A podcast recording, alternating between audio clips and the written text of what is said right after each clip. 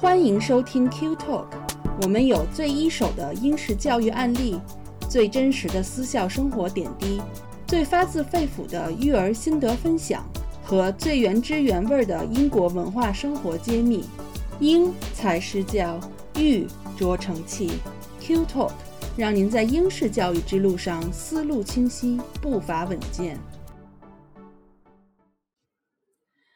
家好，欢迎来到 Q Talk 探校系列，我是安琪。大家好，我是小峰。哎，安琪，你前几天扛着你的那个新照相机拍我们的那个未来科学家，感觉怎么样？这个新相机很小，不能算是扛啊。然后中途碰见了两波拍摄的，人家那个才叫扛呢。然后还有专业的这种旋转云台。哎呀，看得我好羡慕啊！嚯，哎呀，未未来科学家很牛啊，真的很棒，我就又又又帅。我觉得这是我第一次跟这种年轻科学家这么近距离接触。然后就你说科学家，毕竟是科学家，浑身上下散发着魅力，然后又帅。科学的魅力。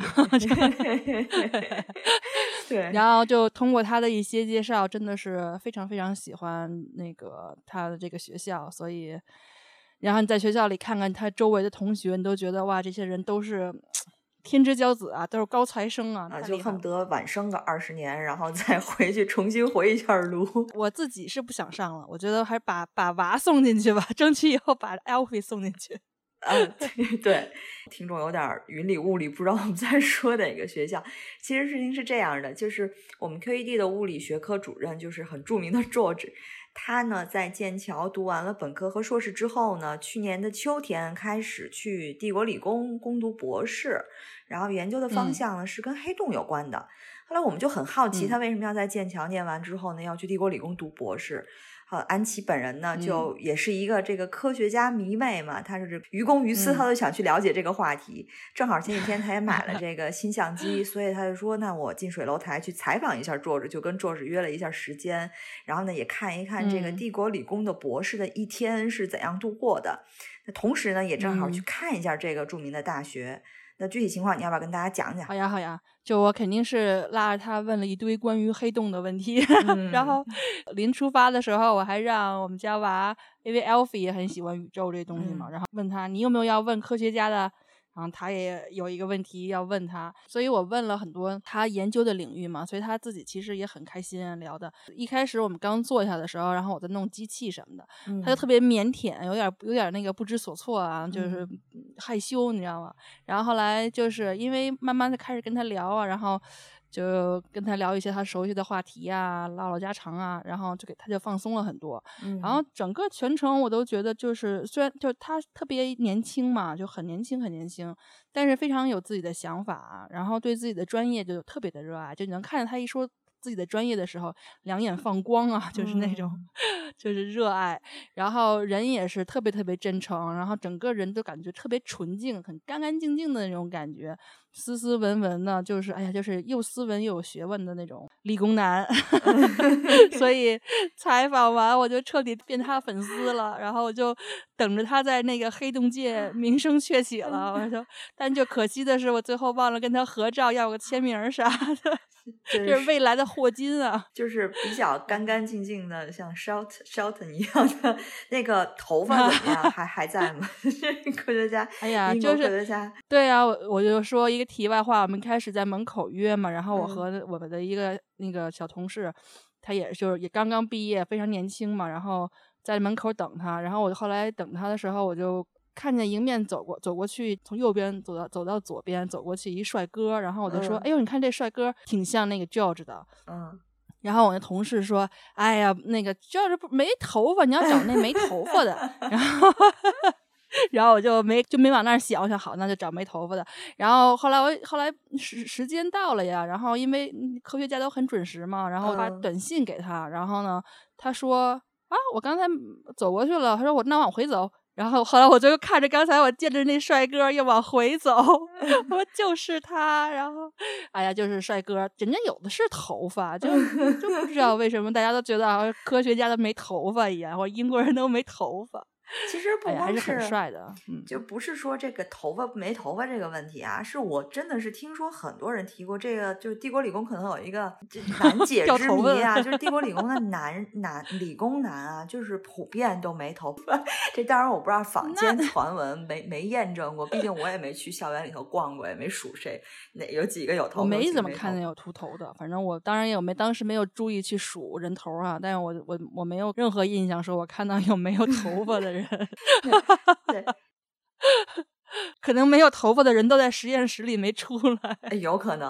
对，其实我们今天就讨论的话题不是说科学家到底应不应该有头发这个话题，我们是想给大家介绍一下这个大学，就是就是帝国理工大学，英文名字叫 Imperial College London。你别看它冠名是 London 啊，其实它是一个就非常牛的这个全科学校。在英国的排名从来没有掉出过前五，基本上就是第四或者第三的样子。而且在那个世界大学的排名呢，也每次都是稳稳的前二十，有时候甚至进过前十。好像就最近的一期应该是第十一吧，就是一个非常非常非常好的一个综合性大学。综合性，对，就是这是综合排名哈。但是你要看专科，我们一会儿可以说专科都老牛老牛了。对对 对。如果从它整个的这个创办历史来讲呢，就帝国理工绝对是小老弟了，就跟牛津和剑桥比，都是人家都上千年的历史，帝国理工就只有。一百多年的这种短短的历史，好像是一九零七年的时候，四个学院合并的。然后这四个学院就是最元老级的学院了，就是包括皇家科学学院、帝国研究院，然后皇家矿业学院和那个伦敦城市与行会学院。然后这这几个我还真的看见了，那天我。访校的时候，嗯，然后就是，嗯，在在那个主校区能看见，嗯，然后这四个学院都是那个维多利亚女王和那个她那个老公阿尔伯特亲王两个夫妻在一八四五年的时候亲自那个创立的。然后这一年呢，就是帝国理工大学那个时候叫帝国学院，然后获得了皇家的特许证，成为了一所完全，呃，就是有自主自主权的和独立大学地位的这个高等研究机构。同时呢，他还以认可机构的身份加入伦敦大学联邦。嗯，刚才那个安琪提到这个皇家特许状，我的耳朵就是突然一激灵。我对这种八卦，皇家的这种皇家对，就就就很机灵啊。就是就是插播一下这个皇家特许状，我去做了一下功课。这个英文叫 Royal Charter。它就叫又叫皇家宪章，它其实就是这个国王或者女王亲自颁发的一种文书，就像就类似圣旨吧，拉开那个大轴子，就是说皇家特许状宣誓宣布那种，就是它专门就是给个人，还给个人发过，或者这个法人团体授予一些特定的权利。或者是利权利或者权利，就两个利字儿啊，就大家看语文程度了，就 是来来用的。嗯，所以就不少英国城市其实创建都是靠这个特许状的，还有公司啊、大学啊这些重要的机构都是通过颁发这种皇家特许状才能设立。对对对，有点经营许可证的意思。但是那这个皇家特许状呢，一般的就是永久有效。对你一旦发了，不是说这这个皇帝退位了，它就失效了，不是的。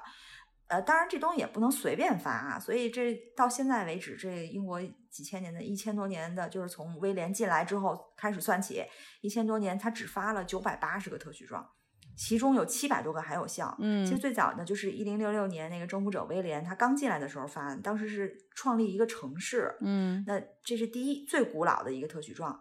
第二古老的其实就是给剑桥发的特许状，因为当时前几期我们也说过，剑桥从牛津分出来的时候呢，他要创立一个大学嘛，嗯，所以呢，当时的那个英国君王就给剑桥发了一个特许状，嗯，对。这就是插播了一个皇家特许状。嗯，一说这个皇室的八卦，你就非常灵哈。然后就一开始的这几个学院，就是也奠定了整个帝国理工的一个办学基调，就是嗯科学专业的排头兵的这种地位吧。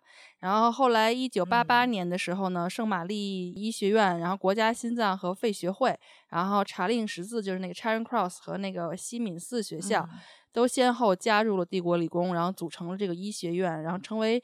帝呃帝国学院的第四个限制学院，然后一九九七年的时候呢，呃帝国理工医学院兼并了皇家研究生医学院、皇家妇产科科学会，然后两千年的时候又兼并了这肯尼迪风湿病学会，所以真是什么病都给 cover 进来了啊，什么医学院都给 cover 进来。所以为什么说帝国理工的医学专业很厉害？对对对，几乎合并了所有最好的几个医学学院，强强联合。了。对，嗯，我们知道，就是如果要评判一个大学，你肯定离不开。对它的这个软件啊和硬件的这种双重的这种考考察，比如我我国的大学吧，就是对外宣传的时候都说我我们有几个这个重点实验室啊，重点学科呀。帝国理工也是这样，就他为了弥补环境科学的一个呃短板，然后两千年的时候兼并了不是十分有名的一个学院，叫微学院。这个名字反正就大家都没听说过嘛。这个微学院呢，最大的优势就是人少地多，所以呢，那个 帝国理工在是二零零五年的时候，就靠了这个不知名的学院，然后吸引了十个亿的英镑投资，嗯，还建成了一个世界级的这个生物燃料研究中心。然后这也就是一个未来的趋势嘛。然后两千年的时候呢，还发生了一件大事儿，就是他有一个校友嘛，叫田中家里。然后他是一个商人，他在那个 MIT 读的本科，然后但是他是在帝国理工拿的博士。他捐了两千七百万英镑，然后盖了一个楼给商学院用，然后还把这个楼呢连在这些专专业呢综合在一起，叫田中商学院。从此以后呢，就是帝国理工就有自己的独立的商学院了。然后，二零零八年的时候呢，田中因为欺诈，然后被起诉，商学院也就正式的改名为这个帝国商学院了。现在这个商学院还在哈，就我们进去看了。然后田，但是这个田中呢，已经在这监狱里了。不过呢，就是 George 私下那个跟我说，就他们帝国理工的其他专业的人都比较嫌弃这个商学院。就因为他们占了学校太多的经费，他们就说学校把大量的经费都给了他们，然后呢也没有什么特别大的成就和贡献。当然，就对社会来讲哈，因为是经商的嘛。然后，当然这是他一这是他一家之词哈。最起码我们可以知道，就是商学院的经费应该还是不错的。对，田中被摘牌这件事儿，嗯，让我想起了前几天的某位这个知名钢琴家的这个经历啊。对，在一个音乐学院本身是有一个这个办公室还是什么教研室的。就直接就摘了，这真的是。所以，当然我也听说，这商学院目前好像，呃，对于针对国内的学生来讲，他目前只接受国内学生申请的这个研究生，他不接受国内学生直接申请这个本科。嗯，呃，这个我我我不知道是不是真的啊，我这也是查了一下。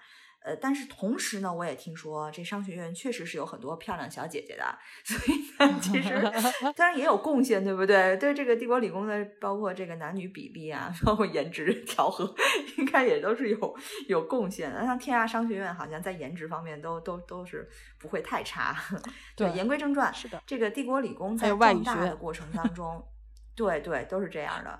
就它在壮大的过程当中，感觉给我的感觉特别像，就是跑马圈地。就你看吧，一圈一圈的，就是越越扩越大，越扩越大。嗯，所以怪不得现在校区好像也特别多啊。所以你去的是哪个校区啊？呃，校区嘛是这样的，因为帝国理工它有几个校区嘛，一个是那个 South Kensington，就是南肯辛顿校区，然后有一个叫 White City 啊白城校区，还有一个叫 Sealwood Park 希尔伍德公园，还有它的刚才我说的那个医院。组成的，然后我去的就是这个 South Kensington，它的主校区就是它最老的这个校区，就是 South Kensington。熟悉伦敦的人也知道哈，它就是伦敦大大市中心，特别牛的一片地。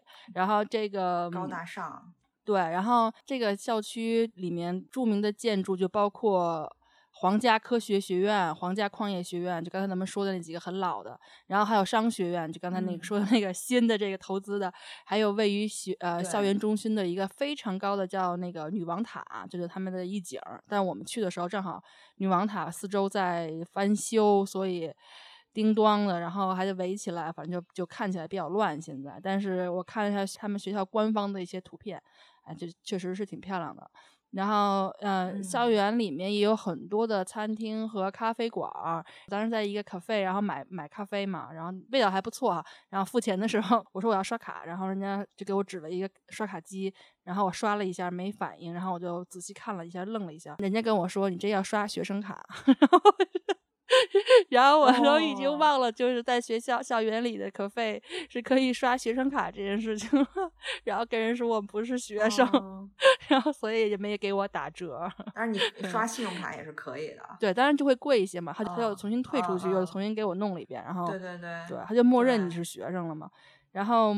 嗯，看他们吃的也都不错哈，都还挺好的。然后学 学校的那个工工会，他们还经营着所有学生的酒吧，然后那种 club 就夜总会啊，电影院，他们还有自己电影院。然后那个还有大部分的学生宿舍也在这个校区。然后呢，就是说起来，帝国理工大学它的发展其实是源于刚才我们说阿尔伯特亲王他对一个文化领域的一个愿景。其实这个愿景其实是包括就是 Royal Albert Hall，就是那个皇家阿尔伯特音乐厅，就就在帝国理工旁边哈。然后自然历史博物馆也在它隔壁，然后还有那个 V&A 博物馆，就是非常非常著名的那个维多利亚和阿尔伯特博物馆。然后这几个他们都是连成一片嘛。然后再加上后来这个就是帝国理工学院，他的心中的一个文化圈的样子。然后作为这个文化中心的一部分，这个校园周围其实环绕着伦敦许多许多受欢迎的文化景点，包括刚才我说了音乐厅，还包括那个肯辛顿宫和那个花园。嗯，对对，都在那儿。对，然后自然历史博物馆。然后科学博物馆，刚才我们说了，还有那个 V&A 那个美术馆，还有呃皇家艺术学院、皇家音乐学院和国家艺术图书馆等等等等，就这些都是皇家开头的，都在那儿，就这一大片。嗯。从学院其实步行五分钟就就可以到这个肯辛顿花园和海德公园。然后当时那个 George 跟我说，他他们那些同学经常就是，比如说中午去那儿吃个饭呀，或者讨论什么事儿啊，或者跑步之类的。George 跟我说，就因为他们这个历史渊源吧，就是帝国理工的学生都可以直接去科学博物馆的那个就是 Science Museum 的图书馆，直接去那儿借书，因为那边的图书馆一般都不对外开放的嘛。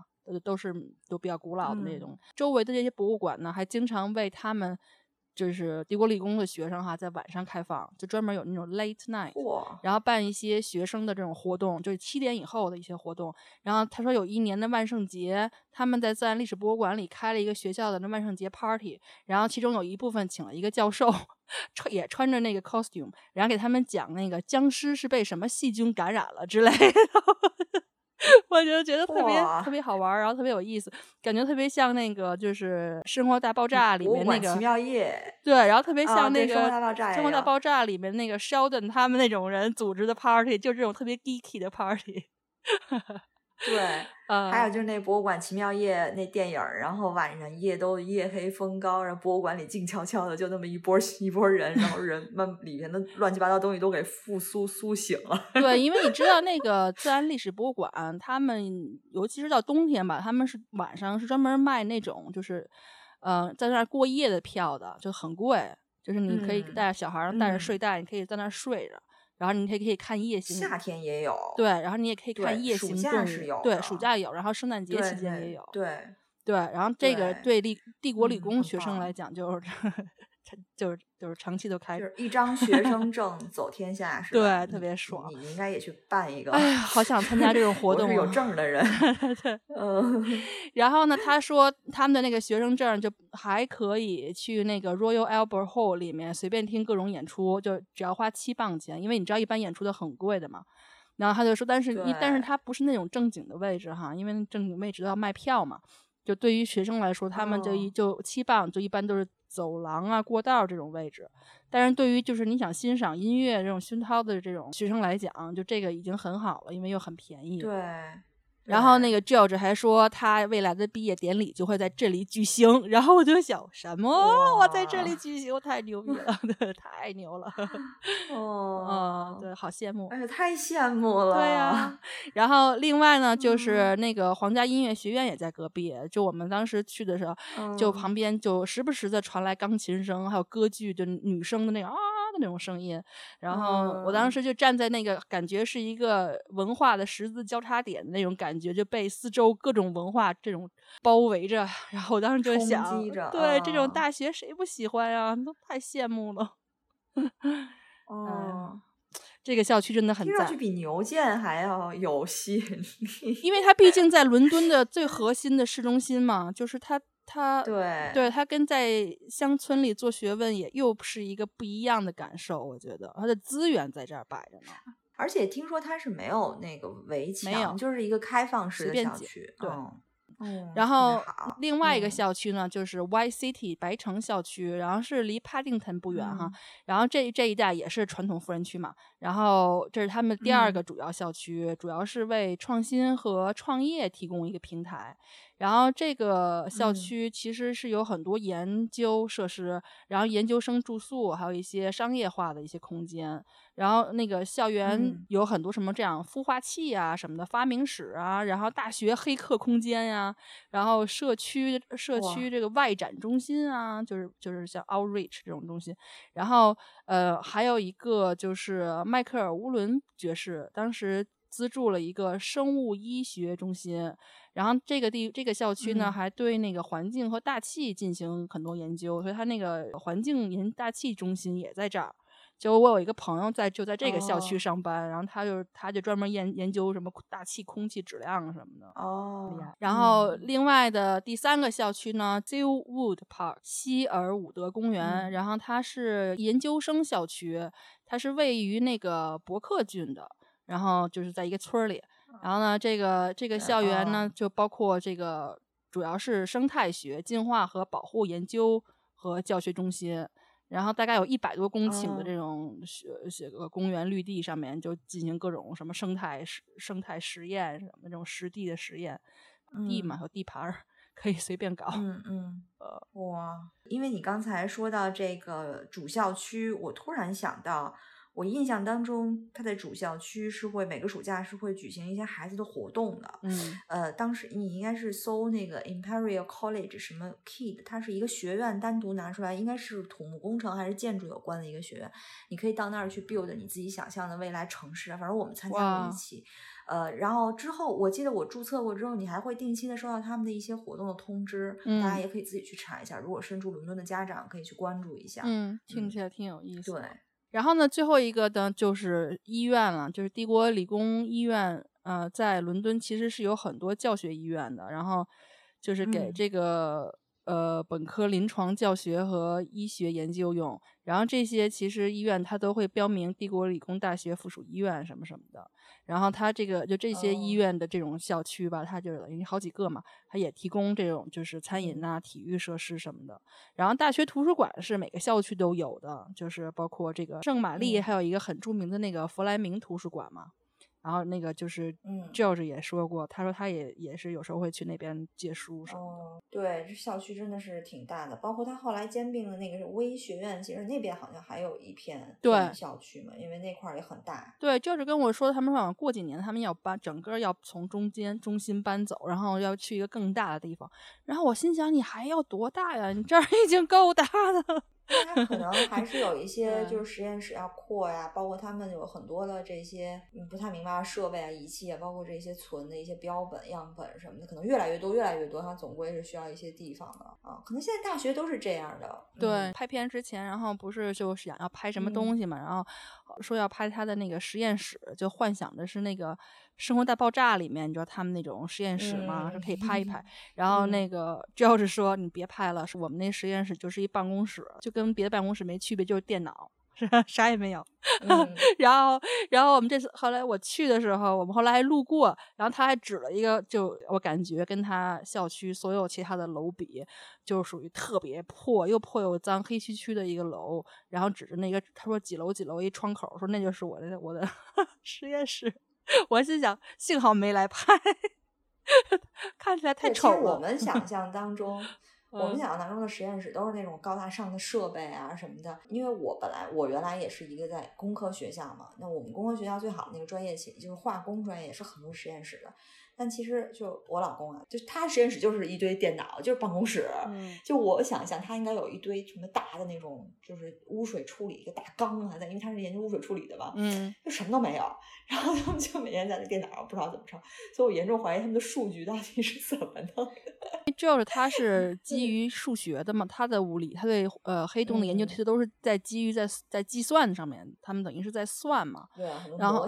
对，其实嗯那个我们确实仿效的时候看见了很多不知道是 是什么系里面的实验室，特别特别牛，就我们就隔着玻璃，然后就跟要流口水那种，就是虽然也不懂人家是干嘛的吧，就你们看，比如说那种扁的，然后圆形的那种，好像就跟那个大型的、巨大型的那个烘干机、烘干机一样，你看就那种转的那种东西，然后然后实验室里摆着很多洗衣机，特别大，然后就就就人能进去那种特别大个儿，然后那个，然后还有就是还要看就是有好多各种设备什么都，因为我们也看不懂嘛。然后后来我看一实验室旁就各种设备旁边还有一个健身，还有一个跑步机，想太厉害，是不是干累了然后就 歇会儿，然后运动运动，然后继续干。他 们也可能是靠那个心电心电波或者是心电图来刺激哪个机器开始发电，是靠跑步机那个跑履带来发电。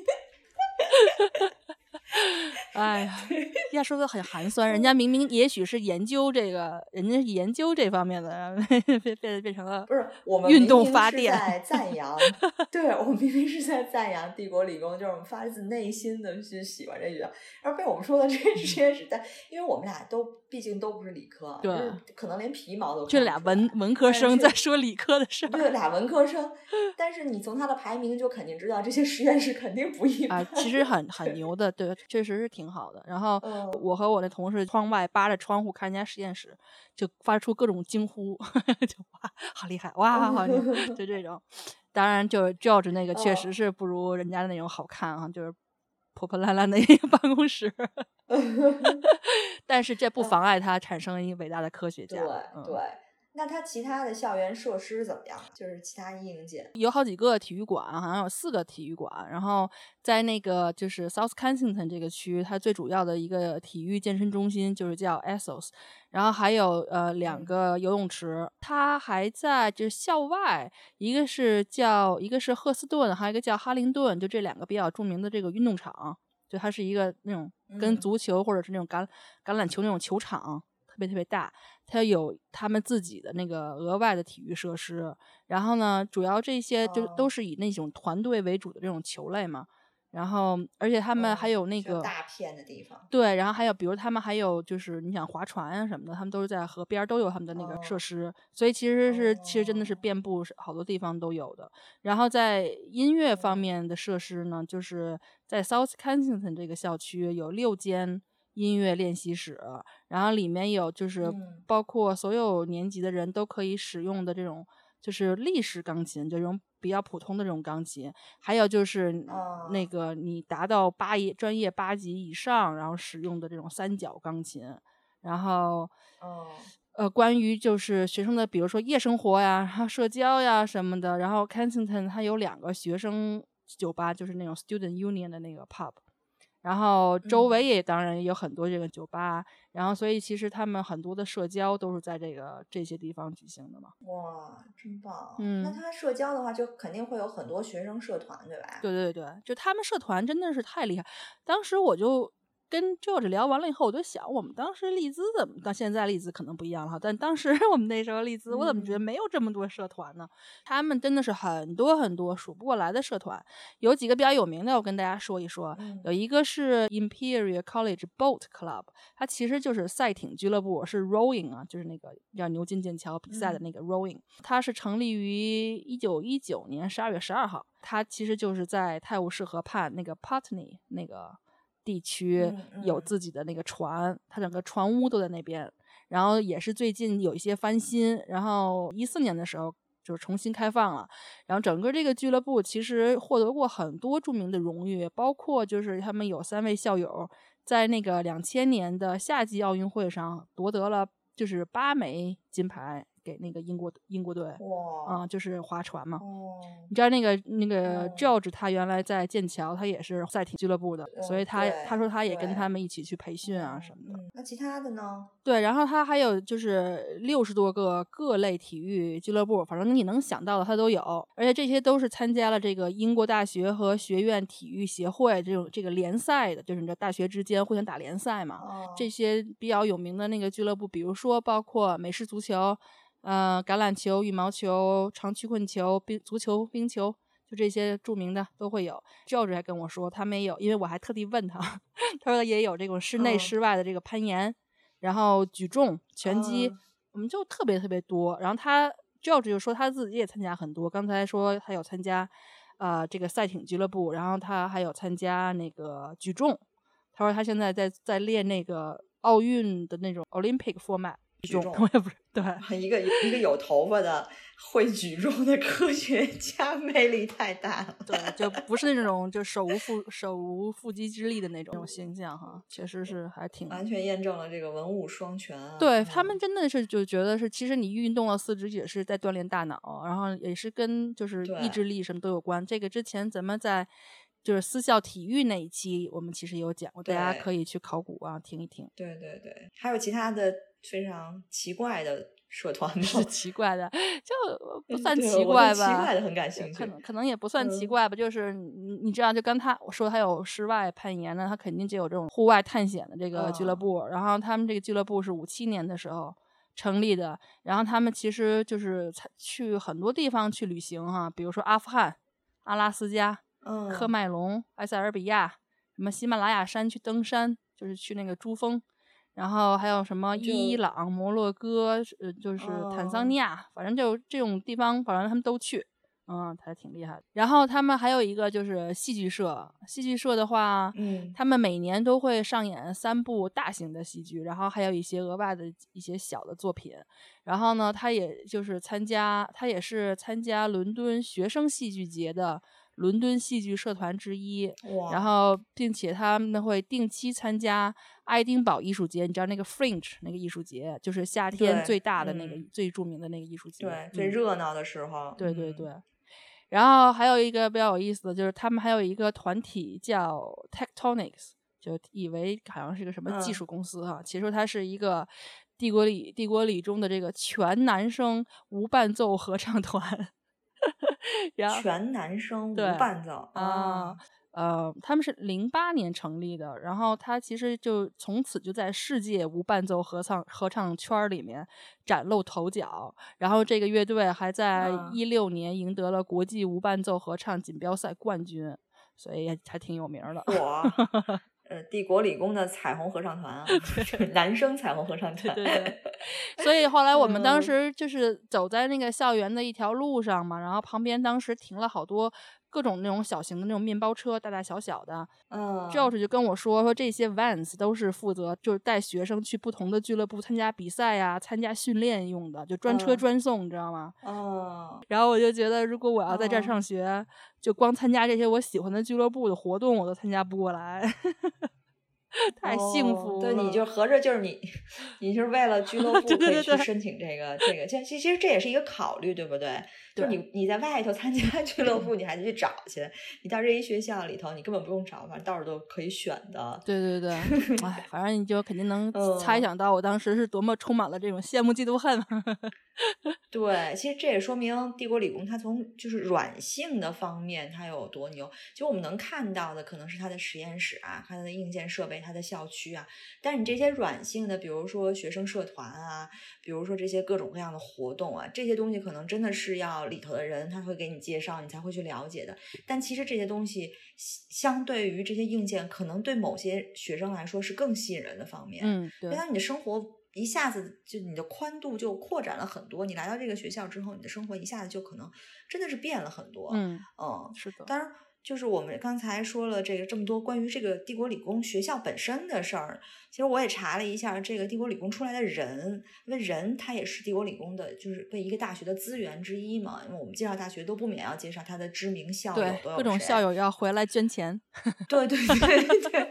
其实我发现一个很有意思的现象，就是我国的科学界和帝国理工有着非常千丝万缕的联系。哦。就是你要去搜那个维基百科出来的，就刷全部是中国的科学家。哦，就我看了一下他知名校友名单啊，你便说几个，比如中国地球物理学的主要奠基人翁文波先生，他就是帝国理工的。哦，然后还有这个香港的这个光纤之父，呃，他其实现在已经在英国，就是高锟爵士，他也是。嗯，那我们有好几位两弹一星的元勋，呃，有一个叫黄伟禄先生、王大珩先生和姚同斌先生，他们全部是这个三几年就在帝国理工念硕士、研究生的，对，就是。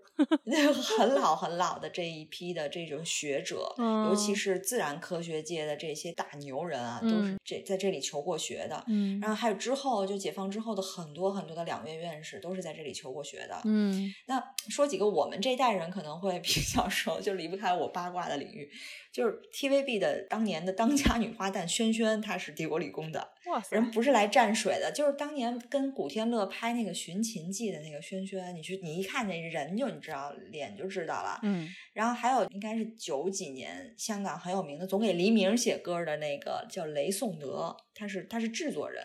就他也是帝国理工的，然后但是说了这么多名字，可能大家最熟悉的就是刚才你说的那个 Fleming，Fleming 就是青霉素的发现者。对，Fleming，但是 Fleming 呢，他不是直接毕业在帝国理工的，他是从那哪儿毕业的？从帝国理工吞并了的那个圣玛丽医学院毕业的。所以兼并了之后呢，就把他算成是帝国理工的校友了。对对对，所以因为那个 Fleming 其实一九零六年以后。就从那个圣玛丽学院毕业了嘛，然后八八年的时候，圣玛丽才并到和那个帝国理工，所以其实严格意义上不是不算那个纯纯粹的校友哈。嗯，但是帝帝国理工肯定觉得他是校友，对不对？能算都算。因为后来就是并过来的之后，对，能算都算，而且这么有名，嗯，是拿过诺贝尔奖的。就后来在圣玛丽医学院的东西并过来的时候，它很多设备啊，还有这些珍贵的样本，其实也都并到了帝国理工学院。嗯。所以呢，圣玛丽当时保留了那个 Fleming 当时发现的那个真菌的样本，然后他也一并并过去了。后来我读过一个新闻啊，就是也挺八卦的。后来他们帝国理工的人，就是这些样本都来了嘛，那不用白不用，对不对？他们就又开始重新研究当时 Fleming 研究的那些样本。他们发现其实是好巧不巧，特别寸，就 Fleming 发现的那个里头是有青霉素的，而其他都没有。所以如果说你没，就是他没挑着那一个，他就得不了奖了。当然也不是他一个人得奖，他和另一个合作者一块儿嘛。嗯，所以也就是说，这个东西也有一点。点点运气的成分在里头，对，也也挺有意思的。嗯嗯，那咱们现在说完校友，我们说一下具体的专业吧。然后有的时候那个大学本身的排名是一回事儿，然后其中专业的排名就另外一回事儿了。所以选大学的时候，很多人也会非常的在乎专业的排名哈，毕竟这是一个就是正向循环，专业排名越靠前。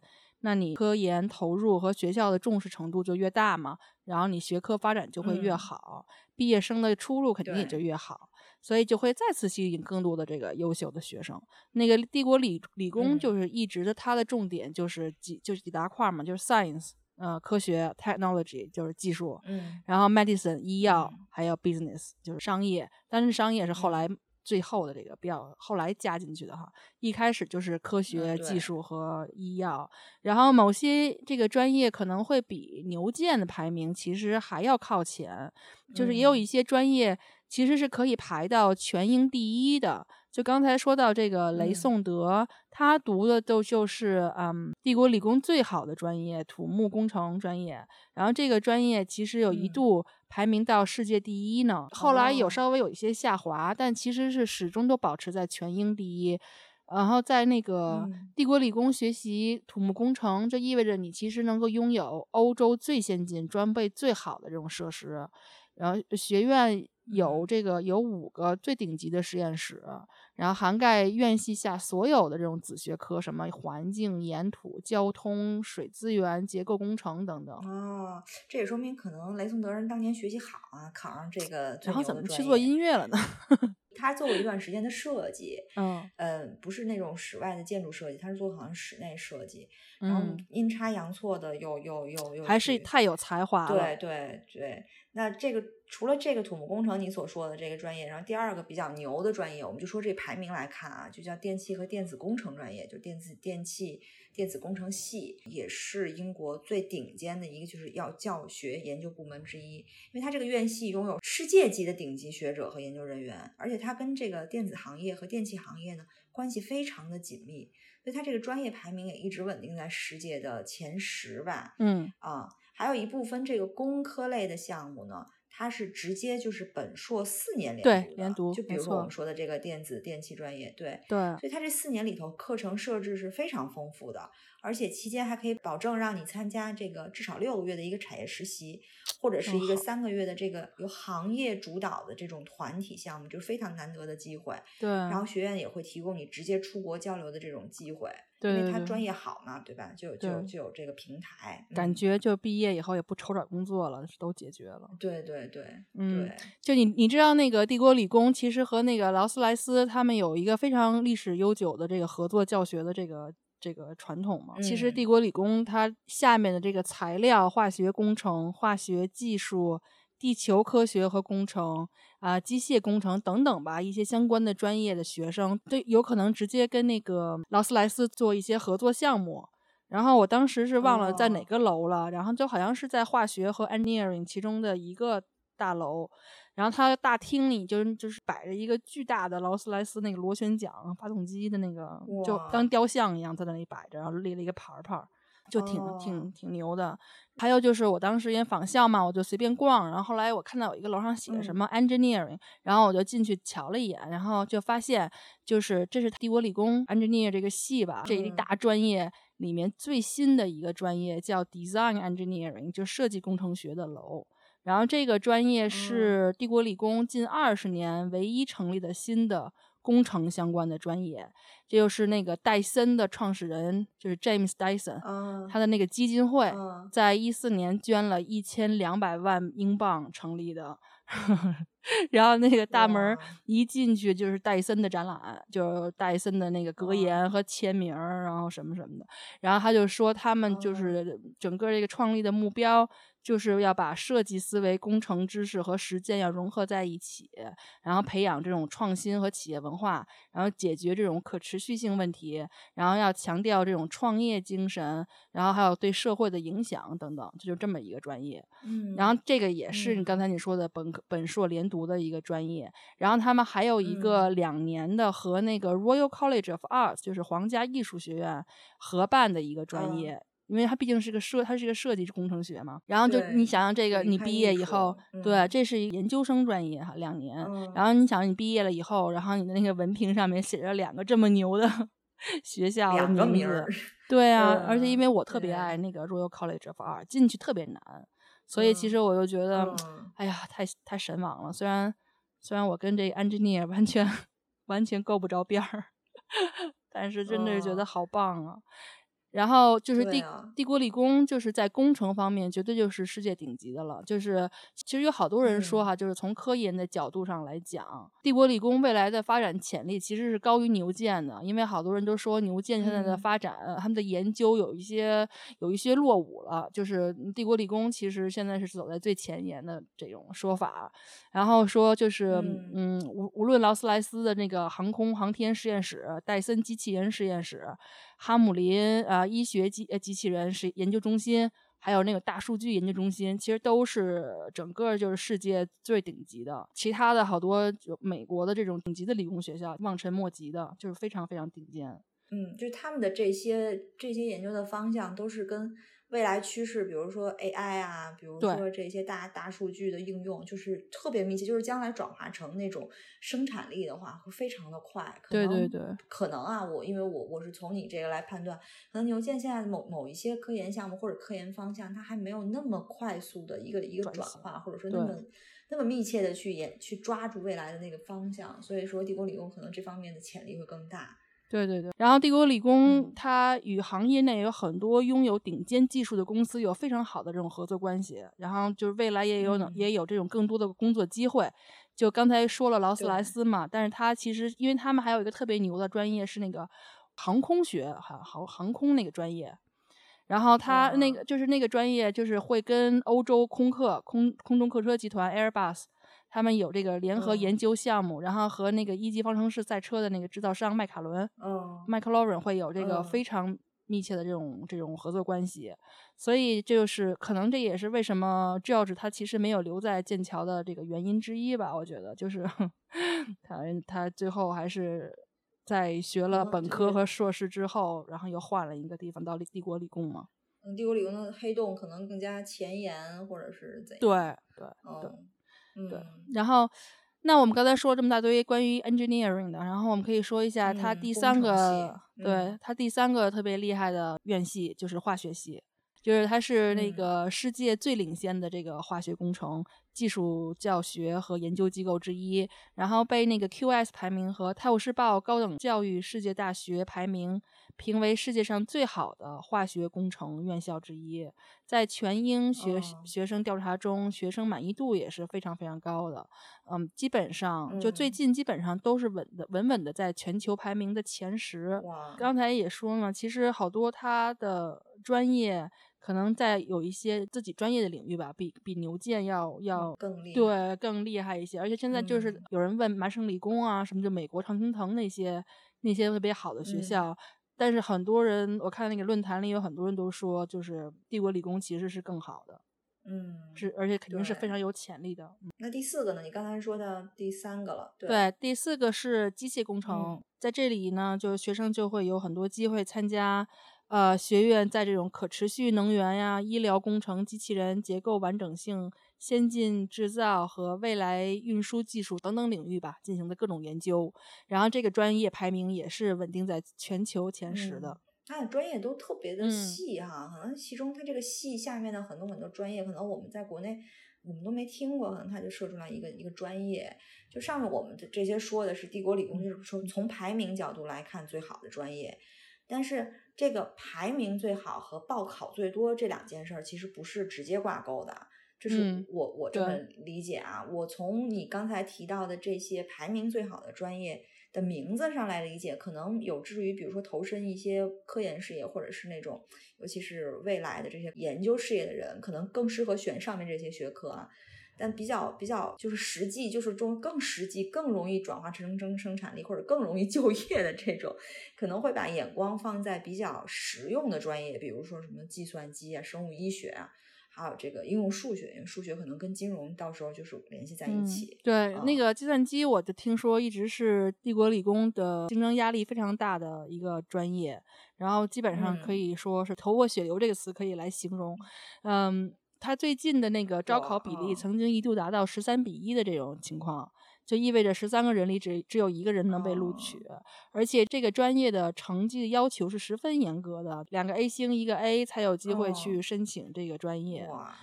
然后生物医学专业也是帝国理工的优势专业之一，然后其中它的那个录取比例仅次于计算机专业，达到了十一比一，然后数学和机械工程专业是十比一。基本上是排名第三，这三个都是非常难考的专业。其实，嗯，怎么讲呢？其实这三个专业可以讲是是目前最流行的吧。也就是说，可能也是过去那十几年比较火的，然后到现在还在流行的。但是刚才我说的那些高精端的那些专专业，都是你要把眼光放在未来的十年、二十年。对，那是特别牛的专业。嗯，其实从官方数据看，哈，就是二零二零年这个学年，就是帝国理工本科录取率是百分之十一点八，然后研究生的十个人选一个，对，研究生的录取率是十三点九。然后帝国理工它的学生其实是非常国际化的，还有百分之五十九，也就基本上六成吧，他的学生是来自英国以外的一百四十个国家和地区的。然后作为一个理工学校吧，就是它其实的男女比例，大家可能想关心一下。其实它的女生比例能达到四成呢，其实相当不错的了。嗯，被商学院拉 的，感谢田中。那个 George 说，他剑桥当时就是理工科，剑桥理工科的那个学生男女比例，女生百分之五。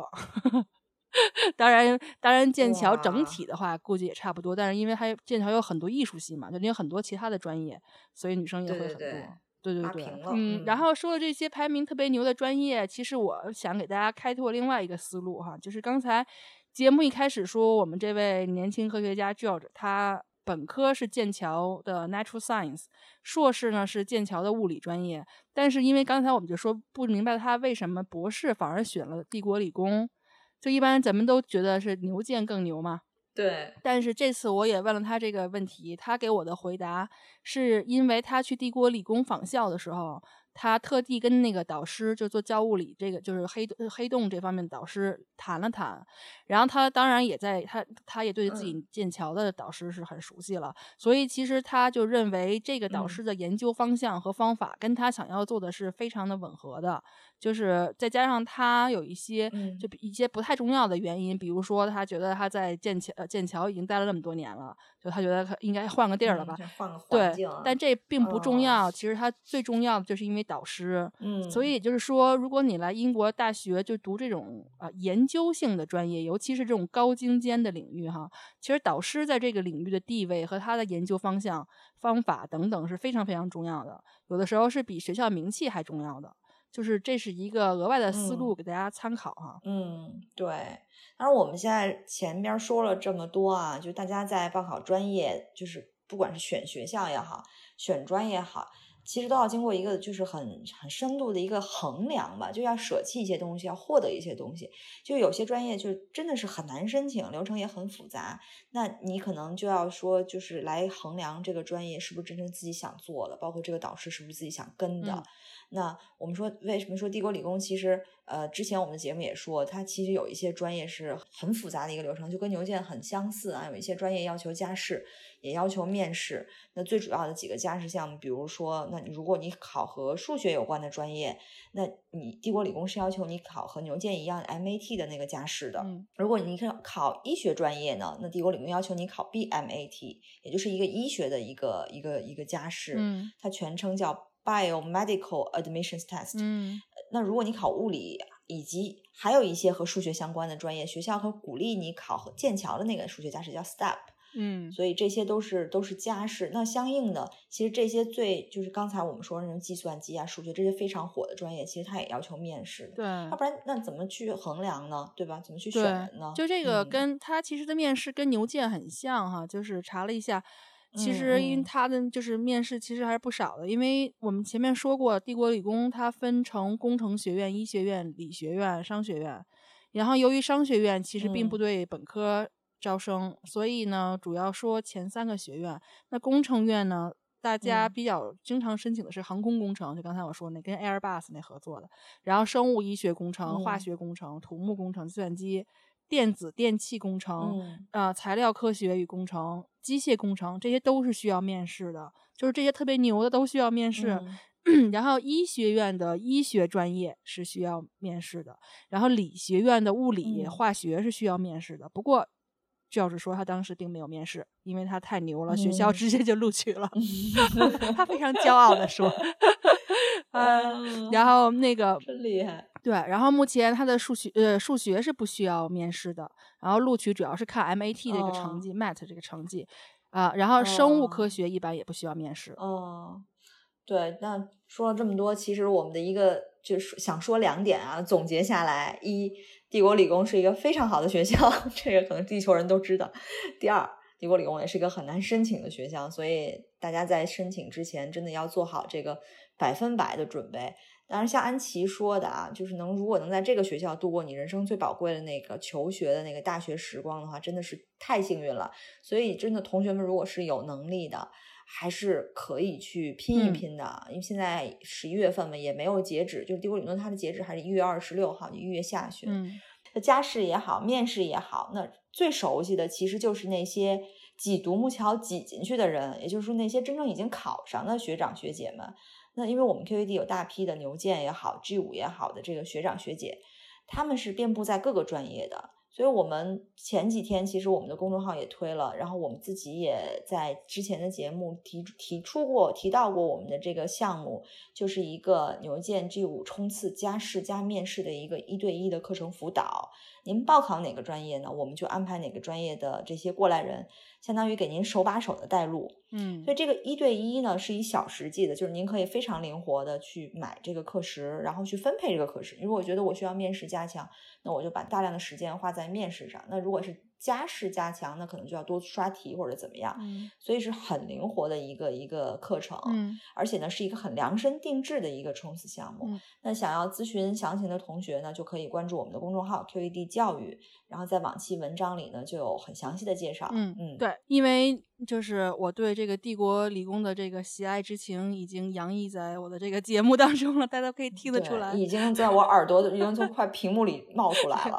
我们这次节目就先到这里，如果大家觉得还没有听够的话，那个片尾之后别走开，我再送大家一些关于帝国理工的冷知识，当做小彩蛋。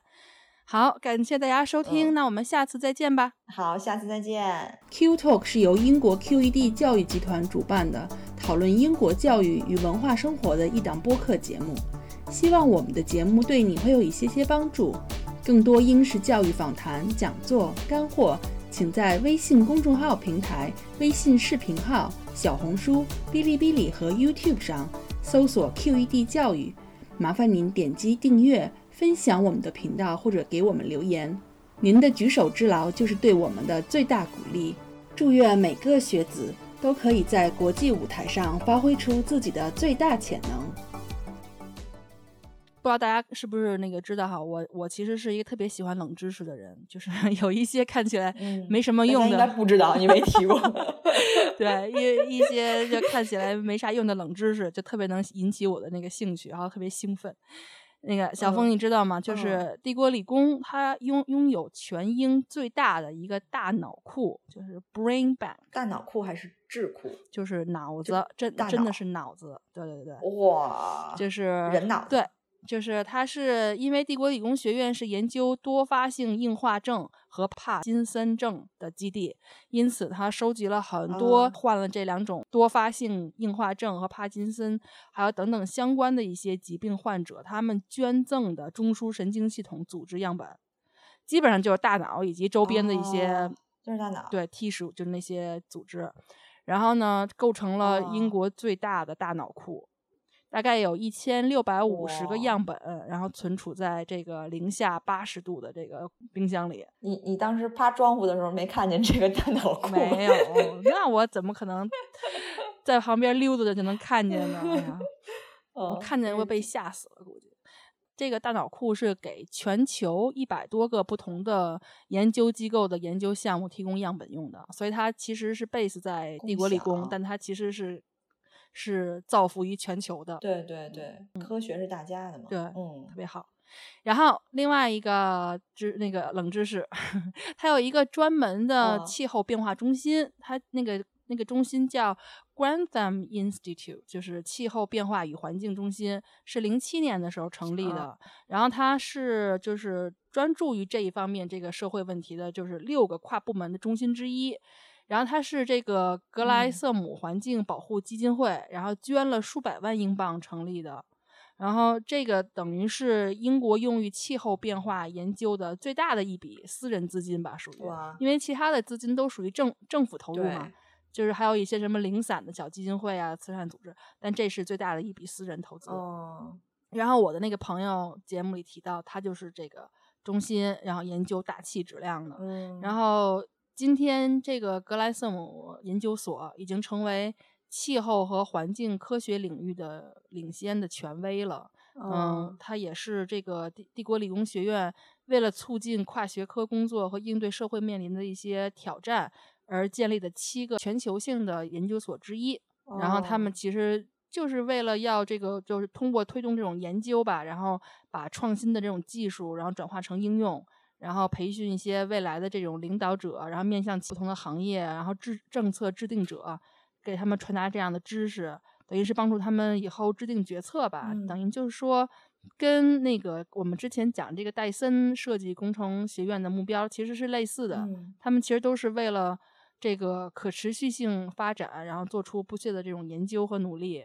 然后就是把理论等于是更快、更好的应用到实际生活当中去。嗯，气候变化也是现在最热、最热的话题。就就最近对对对，要要开会了，说是在苏格兰要前两天女王对对，然后这个大家就纷纷把目光投向，比如说几个大国他们的反应，因为大家都要就是有承诺嘛，要减排或者要怎么怎么样。就要要要，要不然真的是眼见着可能这些变化，我们觉得可能是好几代人以后的事儿。但其实说这海平面上升也好，冰山融化也好，但是其实这都都是很快就发生。今年其实特别明显，对，今年全球的气候都反常。对，就是对啊，而且就说北京今年夏天雨就一直在下，没停过，过去那么干的对的地方，对，像今年新加坡也是，它元旦的嗯时候就下了一场，就是真的是，呃，就是要单小时之内的那个降雨量是历史最高记录，就是那个大雨哗哗。其实那会儿那一会儿就是德国发洪水的之后的那段时间，就它这个时间都挺吻合的。嗯，对，对，咱们国内也是啊，就是国内不是有好几个地方都发大水淹了吗？对河南后来还有江西吧，好像都挺严重的。对，所以这嗯个，所以这个就这个不是一个小问题了，这已经是非常非常明显的变化了。对，这真的是一个，就是这个研究所真的是一个非常重要的这么一个机构。嗯，对对。嗯然后最后一个想聊的哈，就嗯是那个伟大的摇滚传奇乐队嗯 Queen。嗯，这个我喜欢。小峰，你我不知道你你了解不了解他们？我不了解他们，但是我知道这名字，因为嗯我我对摇滚就是接受无能，就是这种，内心很平静。对，前几 年那个不是也有他的电影吗？就是对拍了一个电影。对，嗯，是传奇。那个他其实他其实他们的音乐就是不喜欢听摇滚的人，其实很多都是耳熟耳熟能详的，非嗯常脍炙人口。的一本，嗯，就是他们一九六八年的时候有一个叫 Brian May 和一个叫 Tim Staffel。他们决定组织一个一个乐队，啊然后呢，就是其实就是从就在帝国理工哈，啊，就这个 Brian May，、嗯他在学生会的公告示板上，然后放了一个招聘鼓手的广告。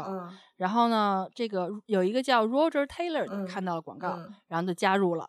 然后呢，这个乐队就成立了，当时叫 Smile，、嗯叫微笑。嗯两年以后呢，这个学校就在帝国理工的学生会酒吧，刚才我说哈，就嗯进行他们第一次公开演出。嗯然后 Smile 当时早期的粉丝之一是有有一个人叫 Ferox Balsara，嗯然后他和另外一个人叫 John Deacon，两个人后来不久以后就加一起也加入了乐队。嗯然后这个叫 Balsara 的这个人呢，后来加入乐队以后就给自己改了名字，叫 Freddie Mer- Mercury，、啊，然后也给乐队换了名字，变成了 Queen。所以就是哦这个摇滚传奇，这个伟大的 Queen 啊，就产生了。还是 Queen 这个名字听上去更摇滚一些啊，叫 Smile 感觉就是一个乡村乐队。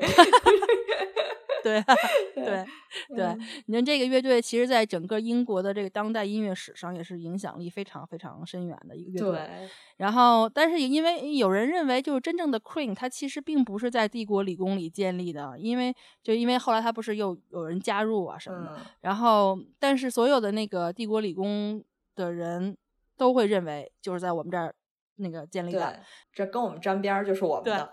帝国理工的那个 工会酒吧到现在还摆着 Queen 的那个横幅，还有嗯所有当时的一些物件。然嗯，后，如果大家有机会可以去看一看。这也是挺有意思，就很多英英国的这个音乐人也好，这些这些艺人啊，就是演电影儿的或者演员什么，就他们其实都是就毕业于或者是就读于很牛的学校的，就很牛的，对而且你知道我特我另外一个喜欢的那个 Radiohead，、嗯然后他的那个主脑人就最牛的那个人，人家原来是学艺术的，嗯，是对，呃很厉害的学校，然后都是私校毕业，然后后来上很牛的大学，嗯然后最后不干自己那个学的那个专业，干了个别的。这这也从侧面说出来，那学校是有平台给你去去发掘的，对不对？你如果说你天天在实验室待着，然后你也想不到就是创乐队，然后你如果没有那个酒吧，那你也不会有演出这件事儿，你没有工会去支持你，你也不会有粉丝。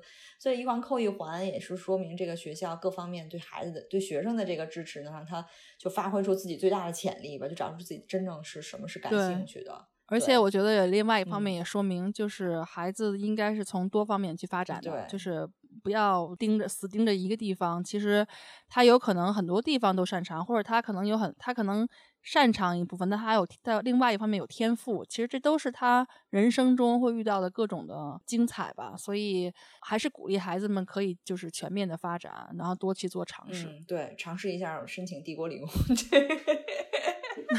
这嗯，好吧，好那我们今天的彩蛋也到这里嗯了，好，谢谢大家，感谢大家收听感谢大家，再见，拜拜拜